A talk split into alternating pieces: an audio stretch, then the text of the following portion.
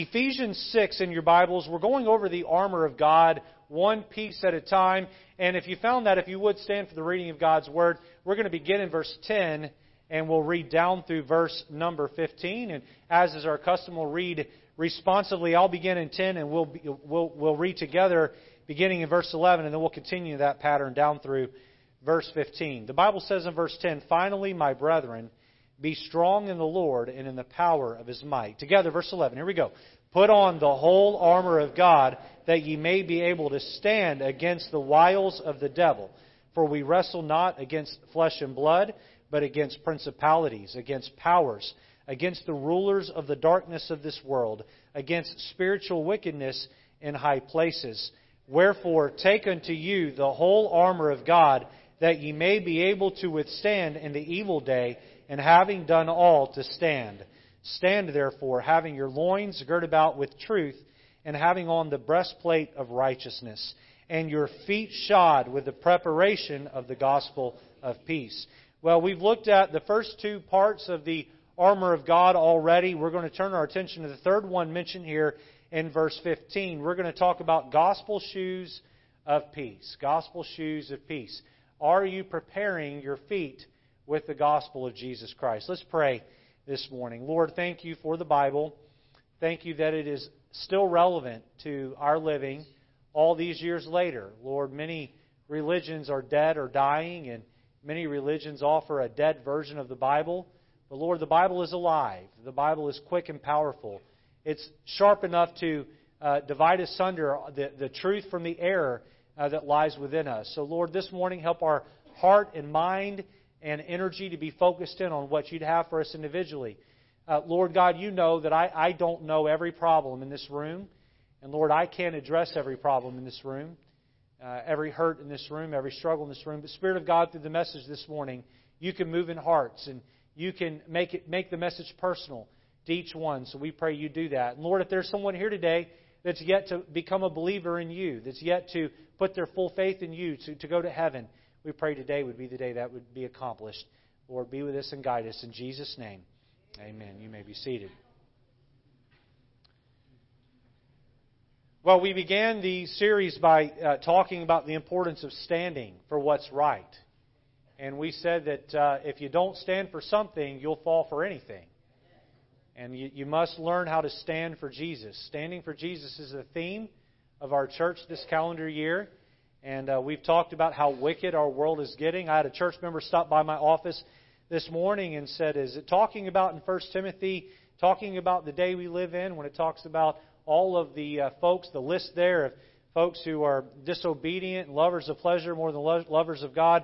Is that talking about the day and age in which we live? And I told that member, I said, I believe that's exactly uh, what it's referring to. I believe we live in that day. Uh, the world is growing morally dark. We're getting further and further away from what's right and closer and closer to the day that Jesus will return and take us out of here. And I look forward to that day.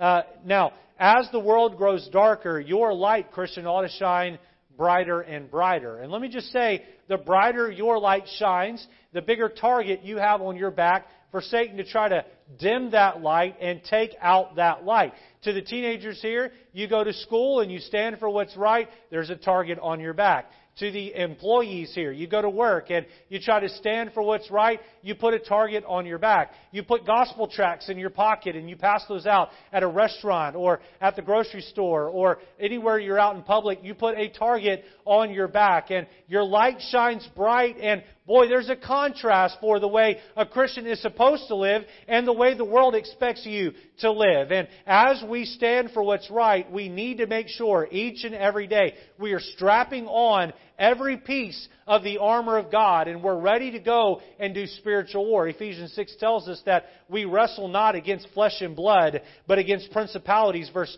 12 tells us, against powers, against the rulers of the darkness of this world, against spiritual wickedness in high places. If you woke up tomorrow morning and there was an air raid going on outside and there were bombs uh, being dropped and there were bullets being fired and there was a war being fought right outside your window, boy, that would be terrifying. It would be scary. It would be, uh, it, it, would, it would be uh, traumatic in a lot of ways. And my friend, whether or not actual bombs falling, there are spiritual bombs falling around us. There are spiritual bullets flying around our spiritual heads. There are spiritual swords being swung, and Satan is busy firing his darts at the Christian, trying to dim our light, trying to take out our testimony, trying to hurt us, and trying to pull down our character and ultimately our reputation.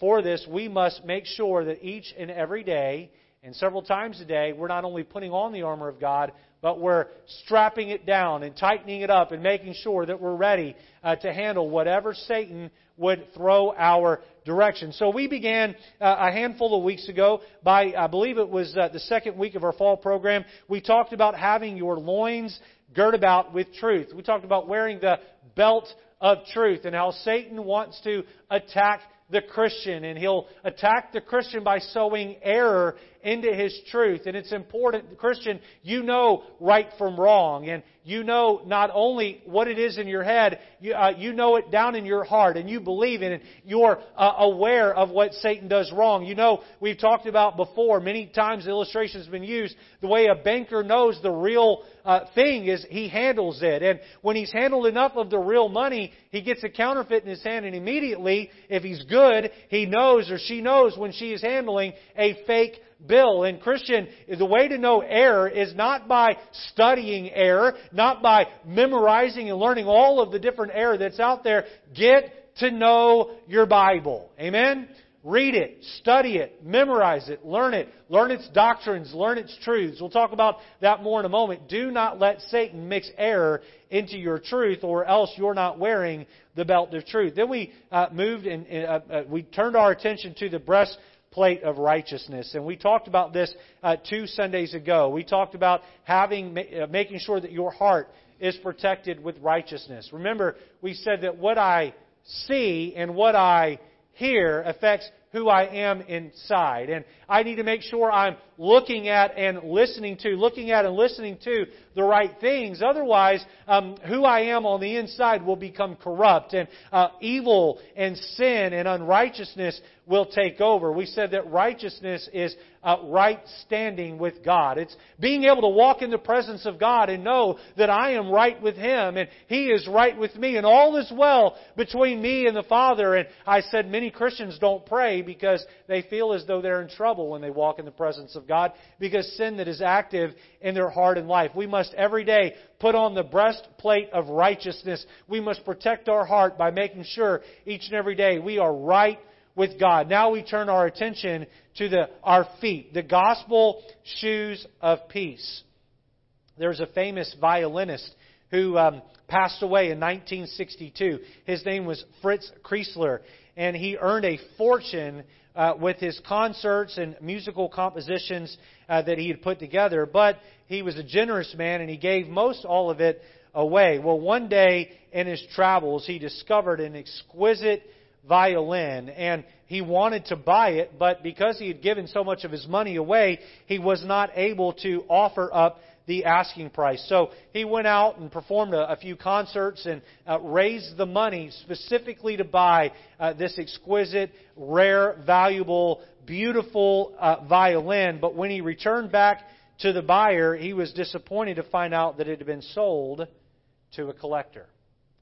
So he made his way to the collector and he pleaded and he begged with the collector uh, to be able to buy that violin. He wanted that violin and he wanted to be able to play that violin. And the thought of that violin being sentenced to death in the hand of a collector, never to be played again, just crushed him. Disappointedly, he realized that this collector was not going to part with it because for this collector, it was his prized possession. Mr. Kreisler had an idea. He said to the man with his head hanging low and his shoulders stooped, he said, Before I leave uh, here, could I play the instrument once more before it is consigned to silence? And uh, permission was granted, and the great virtuoso picked up that violin and tightened strings and took the bow. And boy, he played that violin like it most likely had never been played before. The room was filled with heart moving, heart stirring music, and the collector's emotions were deeply stirred. Uh, Mr. Kreisler set the violin down and uh, put it back in its case and began to walk out the door. And the collector stopped him, and here's what he said He said, Sir, I have no right to keep that to myself. He exclaimed, It's yours, Mr. Kreisler. I'll sell it to you. Take it into the world and let people hear all about it. I want to ask you a question this morning, Christian. Is the gospel message a collector's item that you're keeping to yourself? Or are you active in sharing its beautiful salvation music with the world around you? You see, it's easy to show up in church on a Sunday morning with other believers and sing, There is power in the blood. And are you washed in the blood of the Lamb? It's a little bit more complicated to go up to people who don't believe like you and ask them, Are you washed in the blood of the Lamb? It's important that our feet are shod with the preparation of the gospel of peace. Let's not let the gospel truth die in antiquity. Let's not let it lie dormant in our heart, and let's not uh, let's make sure that we are sharing with others the beautiful music of the story of salvation. I believe that many Christians today walk around vulnerable to Satan's attacks. They allow the devil to amputate the externals of their spiritual body and render the work uh, uh, that should be done by the Christian entirely ineffective. Uh, look back with me there at verse 15, Ephesians 6:15. Notice that God's word, uh, God, uh, notice that God words the verse this way. He says there in the middle of the verse, the preparation. Notice that word preparation. The preparation of the gospel of peace until we prepare ourselves with the gospel. We stand no chance of having our feet protected. We have to prepare ourselves with the gospel. Well, what does that mean to prepare ourselves? 1 Peter 3:15 says this. It says, "But sanctify the Lord God in your hearts, and be ready always to give an answer to every man that asketh you a reason of the hope that is in you with meekness and fear." I know this when uh, people walk up to me and they uh, have noticed that my lifestyle is just a little bit different. They want to talk to me about it and they have questions about what makes you different.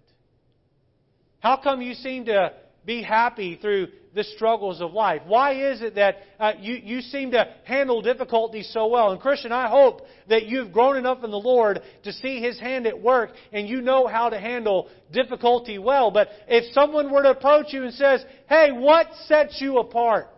Hey, you're different than all the other kids in this high school. You're different than all the other kids in this college. You're different than all the other people in this factory or in this office. You're different than all the other neighbors in the neighborhood. Hey, how come it is that you're different? What's so different about you that you get a big smile on your face and you're able to open up the Bible and you're able to share with them the gospel message and lead them to a point of salvation? I just want to ask you this question by way of introduction this morning. If someone were to ask you, How do I get to heaven from right here where I'm standing? Would you know how to take the Bible and show them how to get there? Would you know how to do it? If someone wanted you to articulate to them how they could be saved, would you be able to tell them what to do? Rather, how, who, in, who, in who they need to believe? Would you be able to tell them the way of salvation?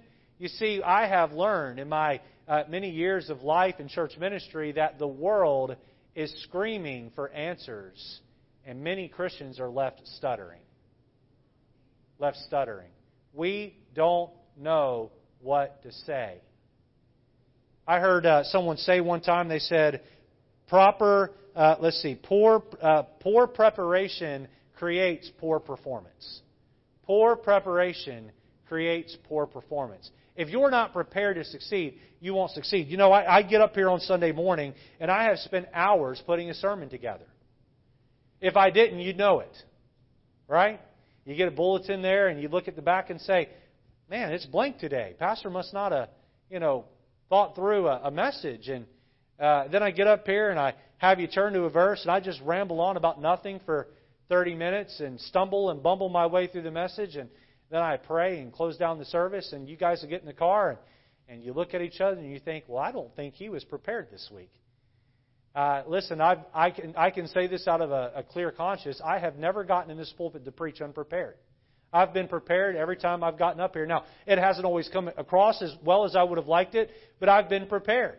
And you know what? Preparation is something that's done intentionally.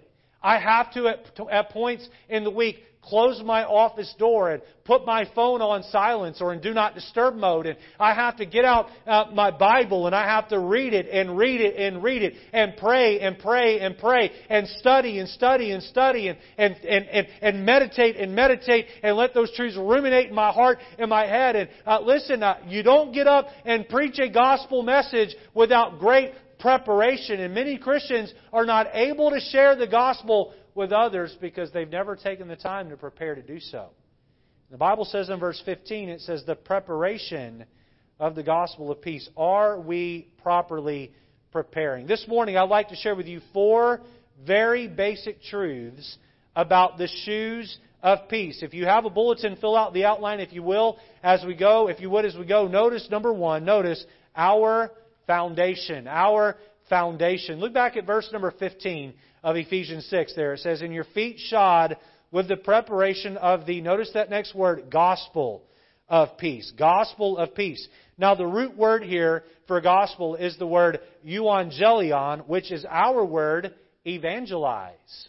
Evangelize. So, uh, again, and your feet shod with the preparation of the, the evangelizing of peace. Now, the word gospel in the English language how many of you in here know what the word gospel means? Say it with me. Good news. It means good news. Um, isn't it awesome when someone comes up to you and says, Hey, hey, hey, I got to tell you something. I've got good news. I got a call from my little brother this week. I'm the oldest of seven uh, children. The, young, the two youngest in my family are twins, and one of them is married. His name is David. He and his wife have been married for about two years now. David, um, David called me this week to let me know that they're going to have a baby. That was good news. Amen? I was excited about that. And um, uh, Matthew called me uh, this week uh, from Peru to tell me that he had made a good grade on a test. That was good news. That, I should have started with that one because that was anticlimactic. Amen. Um, uh, but um, uh, uh, but good news. Don't you like it when you hear good news with someone that you love, someone that you care about? Don't you like sharing good news? And the greatest news we can share is the Lord Jesus Christ, that He was born, that He lived a sinless life, that He died on the cross, and that He raised from the dead. Take your Bibles with me, if you would, over to 1 Corinthians chapter 3 and verse 10. Now, a lot of times, good news uh, has no effect on my life one way or the other. Um, uh, someone will call me and tell me something, and boy, I rejoice with them. I'm happy with them. But in my day to day life, it doesn't really affect much of what I do. The awesome part about the good news of Jesus Christ is that it is meant to radically alter and affect our lives for the good. Don't you remember the day that you got saved? Amen? Boy, if you truly got saved, I'm not talking about lip service salvation where we say a prayer with our lips, but it's not sincere in the heart. I mean, the day you open up your heart and by faith you gave your heart to Jesus. I'm not talking about going to church. I'm not talking about being a good person. I'm not talking about holding to a religious denomination. I'm talking about that day, that day, that moment you can reflect back on where you came to a realization that you were a lost sinner bound for hell and that you were in need of a Savior and you turned to Jesus and you called on Him and said, Lord Jesus, I believe in you to get to heaven. Boy, that day that you got saved, wasn't that a great day? Aren't you, aren't you thankful that Jesus saved your soul? Boy, the good news of the gospel did not just put a smile on my face for a moment. Boy, the, the gospel of Jesus Christ has radically changed my, the very essence of who I am.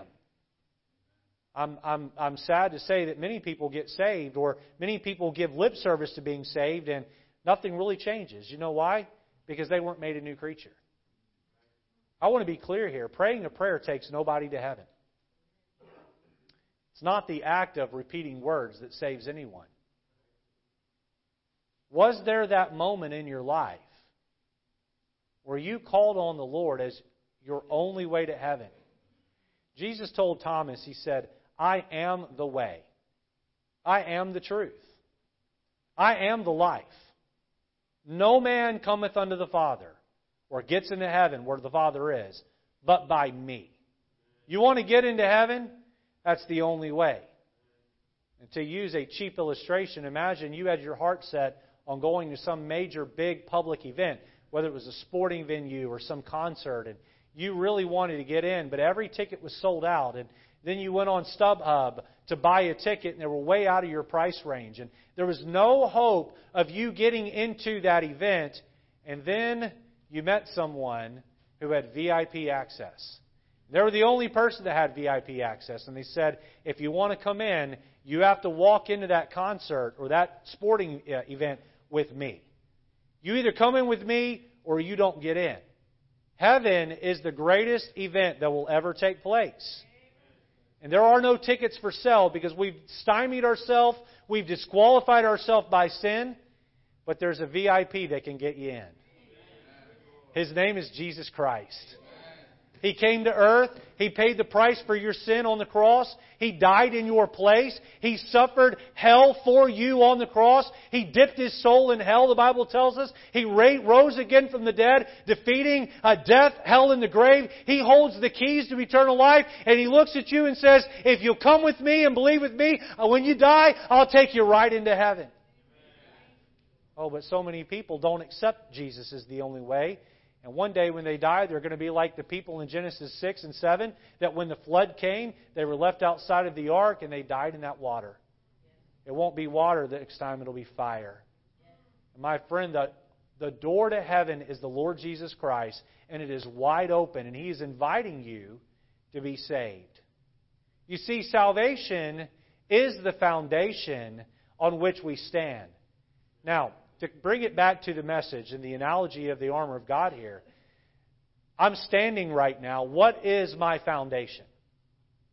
It's my feet. It's my feet. If I were to lose my feet, praise God for prosthetics that enable people who are amputees to be able to walk, but go back before prosthetics. If you lost your feet, you weren't walking anymore. You were, you were bound to being in a, in a chair. You were bound to being in the sitting or laying position uh, the foundation. Uh, God, the Bible says that we are uh, to, uh, uh, to, to, to, to shod our feet, to protect our feet with the gospel of peace. And that gospel, like our feet, is the foundation of the Christian. Look with me 1 Corinthians chapter 3, and let's read verses 10 and 11 here. When we get to 11, we're going to read it together. So uh, be ready for that. Verse 10, I'm not going to pause. We're just going to jump. When I get to verse 11, just jump in with me. Ready? Here we go. According to the grace of God which is given unto me, as a wise master builder, I have laid the foundation, and another buildeth thereon. But let every man take heed how he buildeth thereupon. For other foundation can no man lay that is laid, which is Jesus Christ. Now, the beginning of our protection begins with fully understanding the foundation of our faith. There are three groups of people in the room this morning, if you will. There are those who've never put their faith and trust in Jesus Christ to save them, and that would include our online audience. And I would encourage you to take your life off of the foundation of sand, the shifting sands, uh, and move your life onto the foundation of the Lord Jesus Christ. Make him your rock of ages. Make him that rock that's underneath you. And boy, the, the storms of life come on those whose homes are built on sand, just like they come on those whose homes are built on the foundation of Christ. Let me tell you, the rains of life will either wash your foundation away or make you more appreciative of the, of the foundation under your feet. Some, some folks here today need to put their faith and trust in Jesus to save them. They need to turn to Christ and believe in Him as their only way to heaven by calling on His name through faith. Others in here today, and I believe this is the majority of you in the room uh, here today or watching online, you are saved, but you don't know much about your salvation. Um, I, I watched Mike Vara work. Mike Vara is an electrician, and a very good electrician at that. And um, uh, the other day, I walked into a room he was working on, and he had just wired up. He and his crew had just wired up some uh, some lights in a room to a light switch. And the day before, I had walked over and I had flipped that light switch, and the lights didn't come on. The next day, I walked over and I flipped that light, and the light switch came on. You know, I don't have to be an electrician to know how to flip a switch and make lights come on, as long as it's wired correctly, right? When, in order for you to get saved, all you needed to know how to do is believe in Jesus for salvation. You didn't have to understand all of the doctrines of the gospel. You just need to know that you were a sinner on your way to hell, that Jesus died for you, and by faith you needed to call on Him to be saved. Can I just, just shoot straight with you, White Oak Baptist Church? For many of you, your knowledge of salvation has grown nothing since that day. You knew how to get saved, and that's still all you know about salvation. There's a third group of people here today or watching online, and I believe that it's a minority. And those are people who very well know the doctrines of their salvation. If I were to sit you down and ask you, explain to me what justification is, or regeneration is, or sanctification is, would you know how to answer those questions? Have you grown enough in the Lord to be able to answer how the blood atonement works? Why the virgin birth of Christ is important? Why Jesus, being part of a triune God, uh, one but three is important. Do you know why and how these things work? Oh, I'm not saying that you got to go off to Bible school or seminary, but what I am saying is that Christian, you ought to have enough knowledge of your foundation uh, to be uh, sure that when you die, you're going to heaven. Not just that you're saved, but the whys of your salvation. That way, if someone walks up to you and says, "How do I get to heaven?" and they have more than one question about it, you're ready and you know how to answer it. Do, not only are you on the right foundation, do you understand that foundation? Number one, we see our foundation. Number two, let's look at our feet. Our feet. Look back at Ephesians 6 with me. We're going to look at verse 15.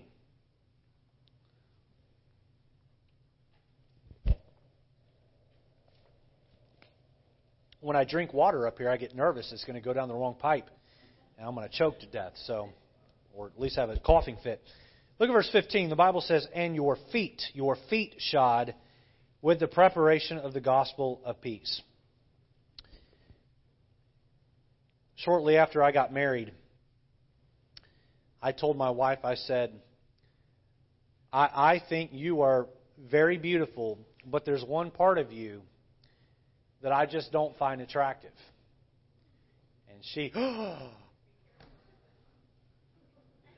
and I started like this and I pointed down. Amen? Your feet. I said, I have never seen attractive feet. Just haven't. I don't care whether you're male or female. I don't care if you're a dog or a cat. Dogs, cats don't have feet, they have paws. Amen? But I don't care. All right? I don't care who it is, where it is. I've never seen good looking feet. Feet have a purpose to get you from point A to point B. They get you from where you need to go. But uh, look, I don't lay in bed at night and, and, and look down at my wife's feet and think, oh man, I am such a lucky guy. She's got 10 toes, not 9, not 11, not 12. And man, oh, just, I'm sorry. I, feet do nothing for me. In fact, um, when it comes to feet, uh, some feet are better looking than others or less ugly than others. Let me just tell you right now, from an anatomical standpoint, you will never see me in a pair of sandals. I have the world's ugliest feet. Amen? When I had uh, COVID, uh, for the two weeks I had COVID, I didn't put on any socks and shoes. And I love wearing socks and shoes because I don't have to look at my own feet when I have uh, shoes on. In fact, even when I'm home, I wear socks up until the moment I go to bed, and then I take off my socks and my feet immediately go under the covers. And then uh, when my uh, when I get out of the shower, uh, uh, that my or, or if, if, I shower in the morning or when I shower in the morning, as soon as I get out of the shower and drop my feet off, I immediately put socks on. You say, Pastor, that's why your feet are so ugly. I, maybe so, but uh, whatever, they're ugly. I don't want to look at them. Amen.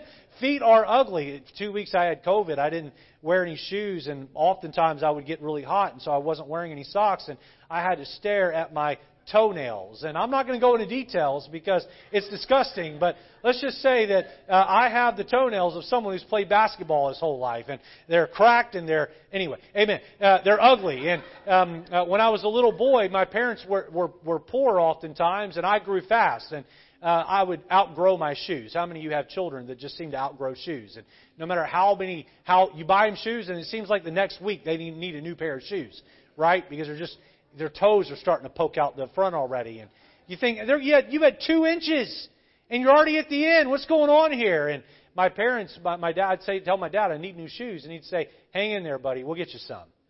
And I, knew that meant he had no intentions of buying me new shoes. And, you know, I'd put my shoes on and my feet would hurt all day because my toes are at the end. And now my toes literally are crooked. They've been this way because I, they became deformed when I was a little kid because I was always outgrowing my shoes and couldn't seem to get shoes that worked. And um, uh, but feet are not the most attractive thing to look at. But the Bible uh, tells us uh, the Bible has a little bit to say about feet, and you would think that'd be a body part that wouldn't be discussed much, uh, if at all. But the Bible has some things to say. It. Turn over to Isaiah chapter 52 in your Bibles uh, this morning. Now, um, uh, literally, feet may not be uh, attractive, but the Bible does say that figuratively or spiritually, you can have attractive feet, and that your feet can be, the Bible uses the word beautiful. Beautiful. How do you have beautiful feet, uh, spiritually speaking? Look at Isaiah 52 and look at verse number 7. The Bible says, How beautiful upon the mountain are the feet of him that bringeth good tidings, that publisheth peace, that bringeth good tidings of good, that publisheth salvation, that saith unto Zion, Thy God reigneth. Romans 10:15 references back to Isaiah 52:7 and it says this, and how shall they preach except they be sent as it is written again referring back to Isaiah 52:7 how beautiful are the feet of them that preach the gospel of peace and bring glad tidings of good things.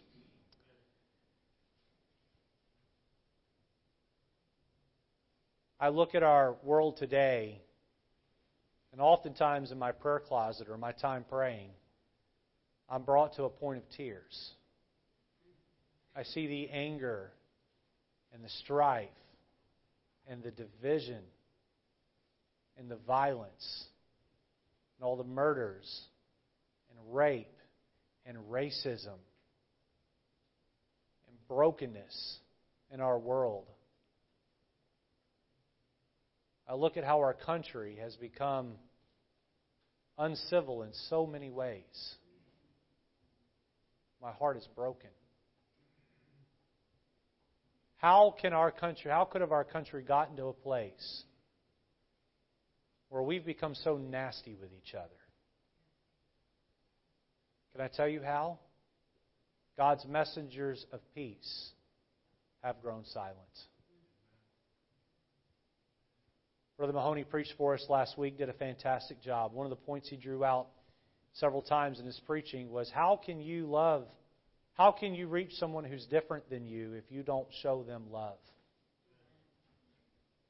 Someone may not agree with your political viewpoint, they may not agree with you uh, from a life philosophy standpoint. Don't dehumanize them. You know, that's what the political engine in this country wants us to do. It wants us to dehumanize each other. Someone, uh, someone, there's this, there's some person in this country today that could not agree with you less. They could not be more opposite than you philosophically in every single way. Can I tell, can I say this to you this morning?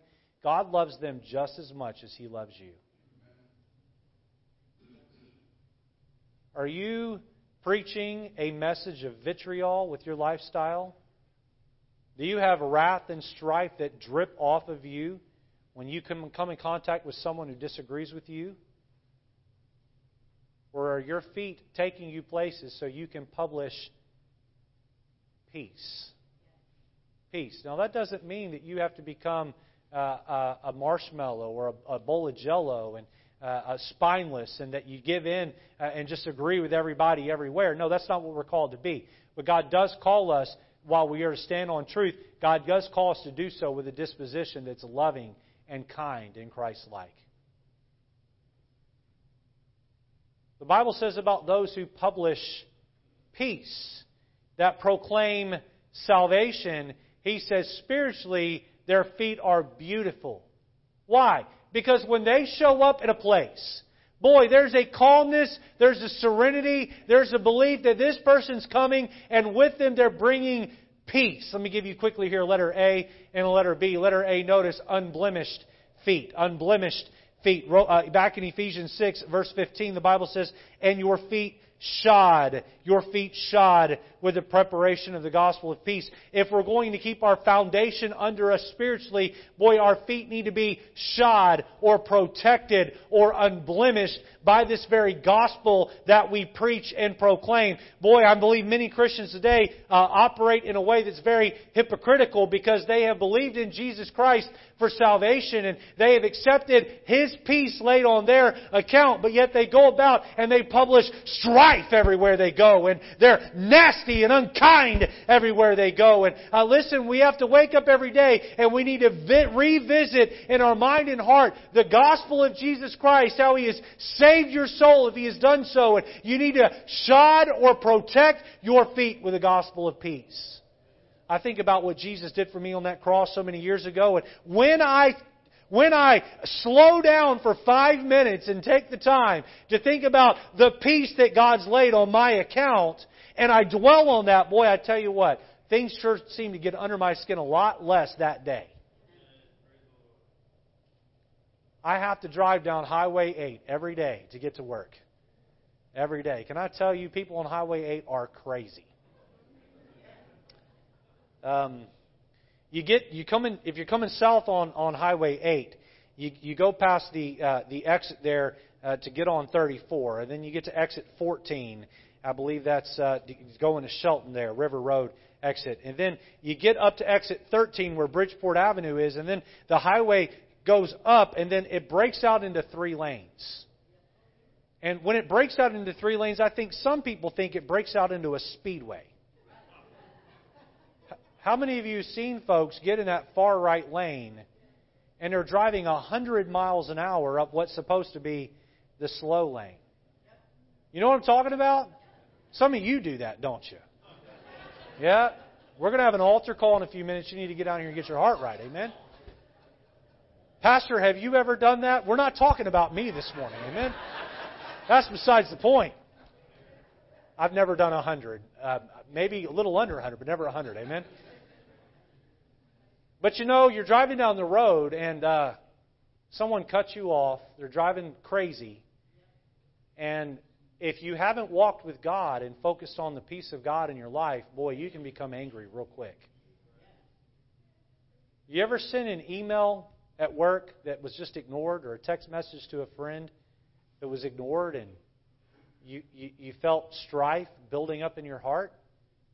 You ever had a spouse mistreat you, or a friend betray you, and you felt anger and frustration building up in your heart? You say, Pastor, how do I publish peace when I live in a world of strife? You do so by focusing on the gospel of Jesus Christ and what it's done for you. You see, peace begins on the inside, and it's an, listen. This is this is as important of anything I'm going to say to the Christian today.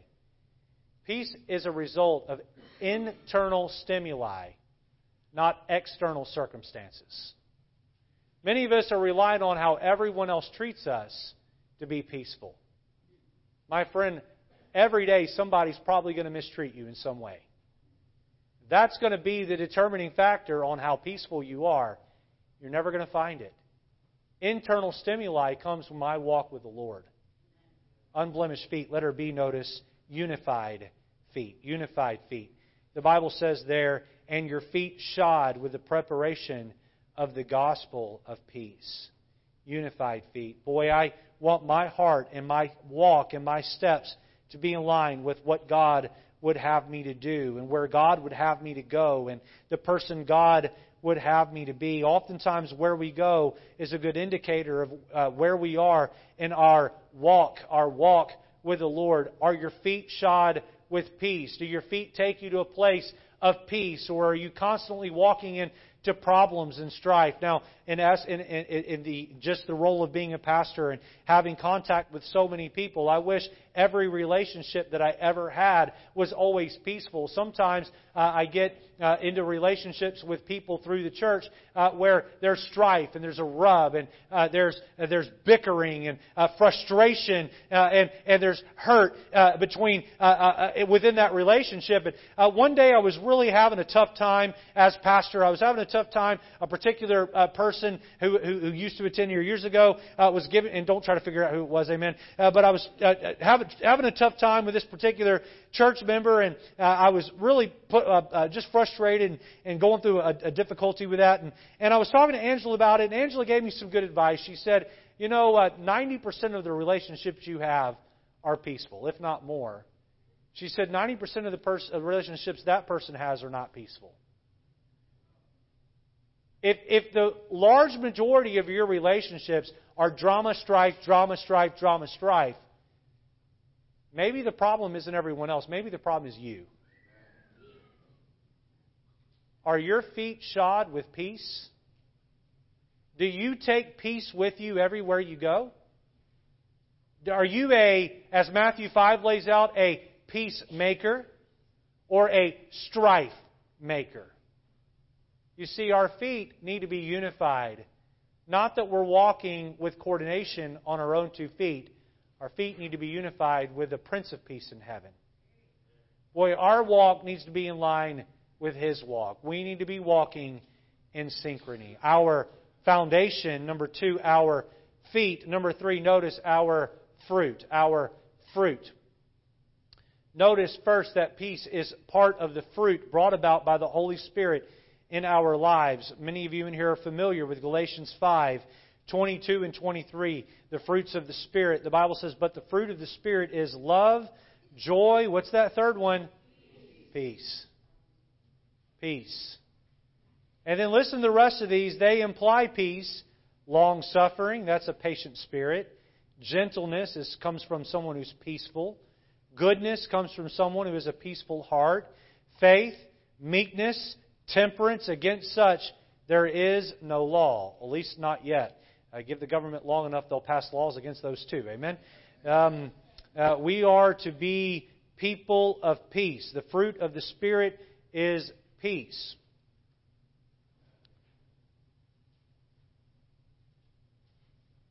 I like to take the Christian life out of the, the theoretical and put it into the practical. We think of the Holy Spirit of God and we get this mystical thought of, oh, he's this mystical thing out in space. Well, let me just set the record straight. First and foremost, the Holy Spirit is a person. He is a real person. He is male. And he moves in and indwells the believer. The Holy Spirit is, when we read Galatians 5 22, 23, the fruit of the Spirit is, what, what the Bible is saying is that these nine things, these nine things make up the characteristics of the Spirit of God. Love, joy, peace, long suffering, gentleness, goodness, faith, meekness, temperance, those that describes the person of the Spirit of God. I'm just trying to make it super simple for you today. The Holy Spirit of God is not this mystical uh, uh, uh, force in, in, the universe that we can happen upon if we're lucky. No, the Spirit of God moves in and indwells you. Here is the question Is He in control of your emotions, or are you in control of your emotions? Because if the Spirit of God, you're yielding to the Spirit of God, and He is in control of your emotions, then guess what? He's going to replace lust with love. He's going to replace happiness with joy. And strife with joy. He's going to take all of Satan's counterfeits and he's going to displace them with peace. Peace. Many Christians are only peaceful if there's nothing wrong going on in their life at that moment. But my friend, when the Spirit of God is in charge, let the world uh, rage on around me. Let problems rage on around me. Let the storms of life howl. The peace of God rules and reigns in my heart. And people look at you and say, How are you so peaceful through such a difficult time? And the answer is, It's not me being peaceful, it's the Spirit of God working His peace in my life.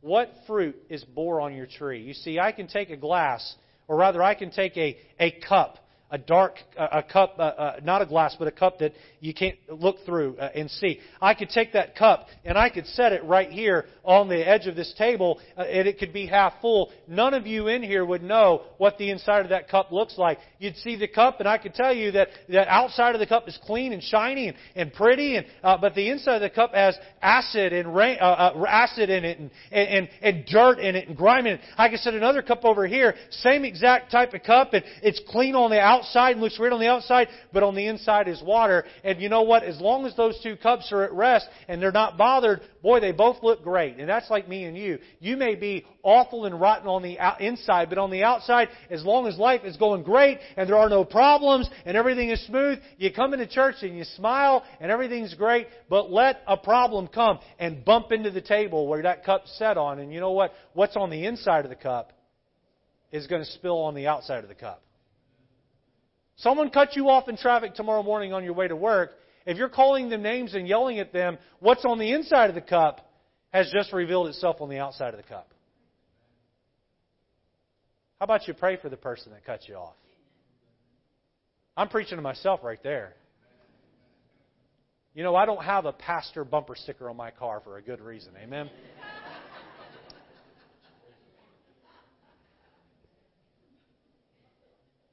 All right, one quick real story. I, am chasing a rabbit on purpose. This is hilarious. Three years ago, on a Sunday evening, I was on my way to church.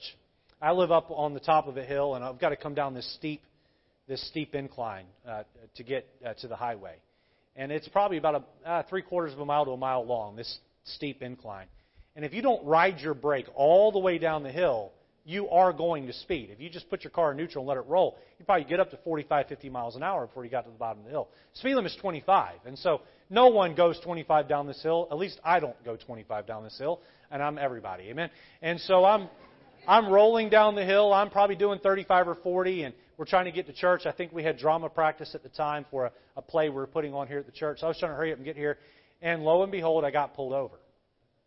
Now I've only been pulled over like two or three times the whole time I've lived in Connecticut. And that's not because I'm a good driver. That's because, well, it, it's hard to get pulled over in this state, right? Let's just be real. But this officer pulls me over, and I've got my suit and tie on, and Angela's in her pretty dress, and the kids in the back are all dressed up, and we're on our way to church. And lo and behold, the church owns the car, and so it's registered to White Oak Baptist Church. The officer comes up and he says, um, license and registration. And I'm in a suit, and I give him my license and my registration, and he goes back and he's sitting in his car, and I'm thinking, oh man, this is so embarrassing. And uh, he gets out and he comes back over and he hands me my license and my registration. He looks at me and said, "Are you the pastor of White Oak Baptist Church?" and I hung my head low and I said, "Yes, sir, I am." And he said, "I got to I got to tell you this." And this is word for word what he said. He said, "I cannot give a man of the cloth a ticket on the day of the Lord.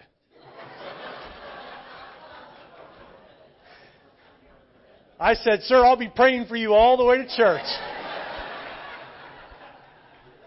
he said, Slow it down, sir, and have a good day. I'm glad I took that diversion. Um, are you peaceful? Do you have peace that evidences itself in your life? Now, many people mistakenly believe that the fruit of the Spirit is the fruit of the Christian. Can I tell you they're not the same thing? Take your Bibles over to Proverbs chapter 11 with me this morning. We'll look at the last verse in the chapter. Proverbs chapter number 11. If you don't mind, pick that Bible up for me, James. James, pick that Bible up for me. Let's be respectful with God's Word, please. Proverbs chapter 11. We're going to look at the last verse in the chapter here in just a moment. The fruit of the Spirit are these, these emotional attributes, are these character attributes that evidence themselves in our lives. But my friend, um, that's not the fruit of the Christian. That's the fruit that comes about by being yielded to the Spirit of God. You see, the fruit of a Christian is more Christians. Look at verse 30. The, let's read it together. Ready? Here we go. The fruit of the righteous is a tree of life and he that winneth souls is wise. He that winneth souls is wise. back in Isaiah 52, we saw that beautiful are the feet of them that proclaim the gospel of peace, that proclaimeth peace, that proclaimeth the gospel, proclaimeth salvation. Um, uh, if we're going to lead people to peace, boy, we must begin by leading people to the Prince of Peace.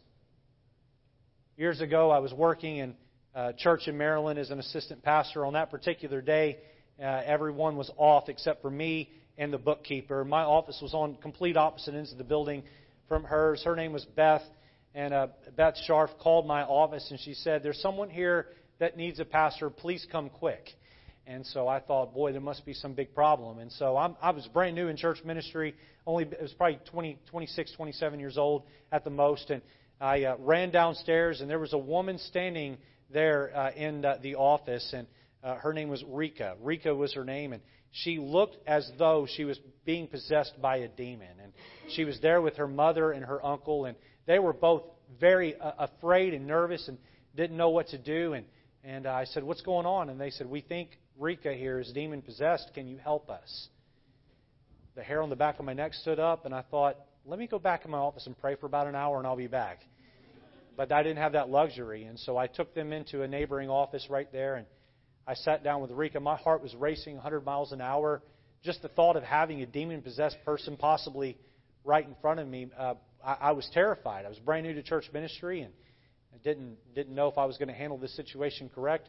I thought of that story in Acts where they're trying to cast the demon out and the demon leaps on them and you know, uh, uh, injures them. And I thought, I don't want that to happen to me. We're actually going to be looking at that story tonight. Come back to church tonight uh, out of the book of Acts. But I'm thinking all this, and my heart's racing 100 miles an hour. You say, well, Pastor, how did you handle that? I opened the Bible to the book of Romans, chapter 3, and I began right down the Romans road. I began to tell Rika and her uncle and mother how she needed a, a, a Savior because she was a sinner. And I went right down the plan of salvation. And I watched as Rika, who had not spoken in three days to anyone, who had these face contortions going on, uh, I watched as her face began to soften.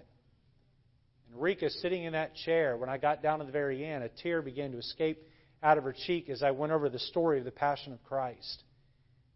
And for the first time in three days, Rika, uh, first time in three days, Rika spoke when she prayed the prayer to ask Jesus Christ to be her Savior. Immediately after she asked Christ to save her, her face relaxed. She began to speak freely again. Did I exorcise a demon? I don't think so. I think Rika was just under a whole lot of stress over some traumatic things that had happened in her life. But I can tell you this her heart was filled with strife and variance, and the gospel of peace set her free. I don't have beautiful feet. I've talked about my feet. But I can tell you this spiritually, that day, my feet were beautiful because I proclaimed the gospel of peace.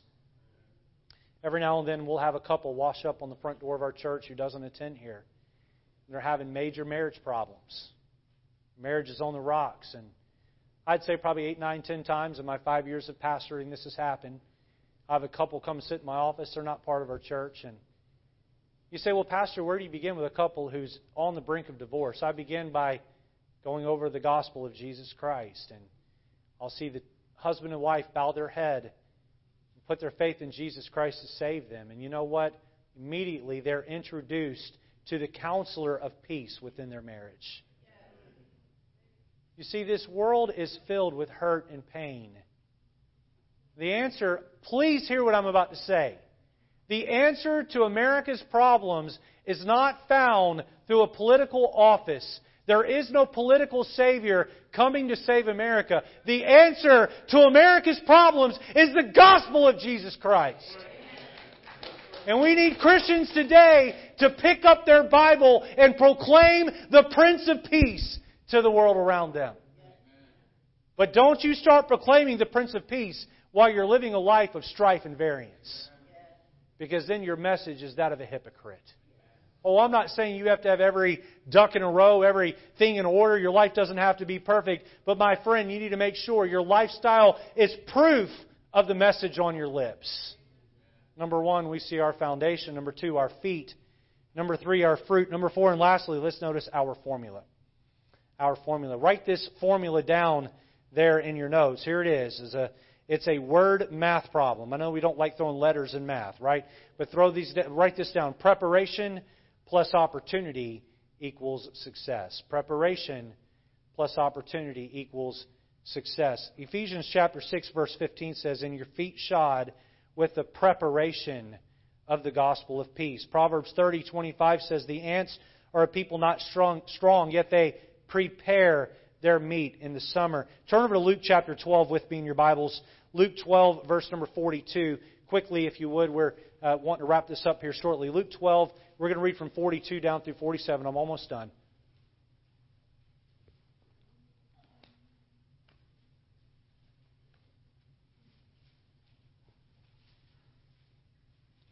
Luke 12:42. I'll begin reading here momentarily. You can catch up when you arrive.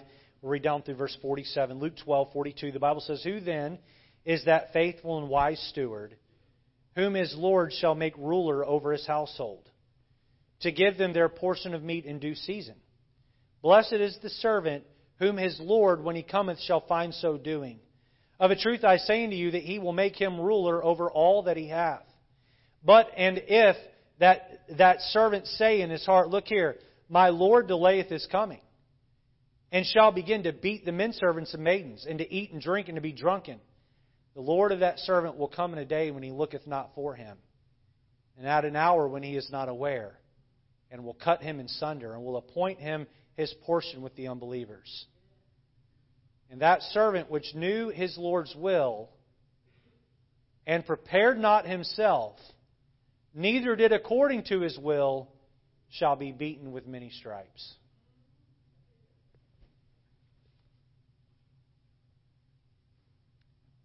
Everyone in here knows that attends here regularly. Everyone in here knows that they have an obligation to proclaim the good tidings of peace. But I think many of us think, well, I've got time. I've got time. I'll, I'll learn to do that in another season of life. And then one season of life passes to another, and the excuses keep coming. And we never get around to it. My friend, one day Jesus is coming back. My friend, one day you are going to stand one on one with God. You won't have your pastor. You won't have your husband or wife or your mom or dad, your brother or sister, your life group leader It's going to be you and God. And He's going to want to know what you did with the gospel of peace. Did you treat it like a collector's item and stow it away, or did you play the music of the gospel of peace for the world to hear you? I finished the message this morning with an illustration that is going to involve much of the front and rear of the auditorium. For our live stream audience, if we could zoom the camera out so they could get an image, that would be great. Uh, let's see here. Um, Brother Sean and Brother Bob, could you two help me this morning? Could you two guys come up here? This is an illustration some of you may have seen before, but boy, I want to make an example. Thank you. Brother Bob, if you'd go stand over there by that door, and from the distance from here to that door, that direction, if you'd go stand in that middle aisle back that way, about the same distance. I'm going to give these two guys a name. We'll call uh, Brother, Brother Hyatt here, we'll call him uh, Preparation. And we'll call uh, Brother uh, Sean here, we'll call him Opportunity. All right? So we have preparation and we have opportunity. Uh, we're going to have you stay still. If you just walk right here to this coffee table, opportunity comes along for all of us all of the time. If we don't prepare ourselves, then we're going to miss out on that opportunity and we're not going to have success. By the way, this can be applied across life in so many ways. This is not just a spiritual application. There are many others, other applications. Okay, going back, if you would, to the same place. Very good. Uh, now I want now I want the two of you to walk toward each other, and I want you to meet right here at the Lord's Supper table. Okay, both both of you walk. He's preparing himself. And he's becoming more and more prepared. And lo and behold, the harder he prepares, the more likely he is to meet opportunity. Preparation, you two shake hands. You wash your hands this morning? All right, don't touch your face or your tongue or any of that stuff. Amen. Did you wash your hands this morning? I know him. So you got to, you know, you. I'm, te- I'm teasing. Preparation plus opportunity equals success. Now, go back where you are, where you were a moment ago, and let me walk through an example here, if I could. You go back over here, Brother Bob. Um, every single day, opportunity to sh- to share peace with the hurting world comes comes walking by our way. Every day, there are hurting people around us, and we have opportunities to help people. But most of us are so self-absorbed and so self-focused that when these opportunities come along, we don't even realize it. Preparation, uh, we're unprepared, and so these opportunities come along, and occasionally we're over here and we're unprepared, and uh, we see that there's someone who has a need. There's someone who has problems. There's someone that needs our gospel message that our church proclaims, but because our hearts are not prepared, we have no idea how to help them. And that opportunity walks right on by us. Why is it, listen, why is it that Pastor Lejeune and so many other preachers across America tell you to read your Bible and pray? So that when opportunity to help others come along, you're ready. Why is it that Pastor Lejeune and so many other preachers across America tell you to not only read it, but to meditate on it, mentally chew on it, to ruminate on the truths of God, so that you're prepared when opportunity comes along to help others? Why is it that Pastor Lejeune and so many other preachers across America tell you to study your Bible and know what you believe and know why you believe it, so that when someone comes along and they have a question, you're not standing over there stuttering? But you're ready because your feet are shod with the preparation of the gospel of peace. Hey, you got your gospel shoes on and you're ready to proclaim good news to the opportunity in front of you. Oh, my friend, I look at our broken country today and I don't blame a political party. I don't blame Hollywood. I don't blame the music industry. I don't blame social media. I don't blame any part of our school system, public university or whatever. I don't blame any of that. You know who I blame? I blame Christians because they're unprepared. We're just not ready to tell people the truth. We're not able to help people in their time of need. And my friend, in your time of need, you need to be ready to tell the world the good news of Jesus Christ. That He lived for them, He died for them, and He rose again from the dead. And when we're prepared, come on, when we're prepared and opportunities come our way, you got a coworker with a hurting marriage. You, you, you have a, a person sitting in front of you in a mechanic shop that's going through a hard time and, and is clearly struggling. You have a neighbor who's uh, having all out war with their family. You know what you're ready to do? You're ready to step in and help them with the gospel of peace. Are your feet shod with the preparation of the gospel of peace? Take a seat, guys. Let's have our heads bowed and our eyes closed this morning.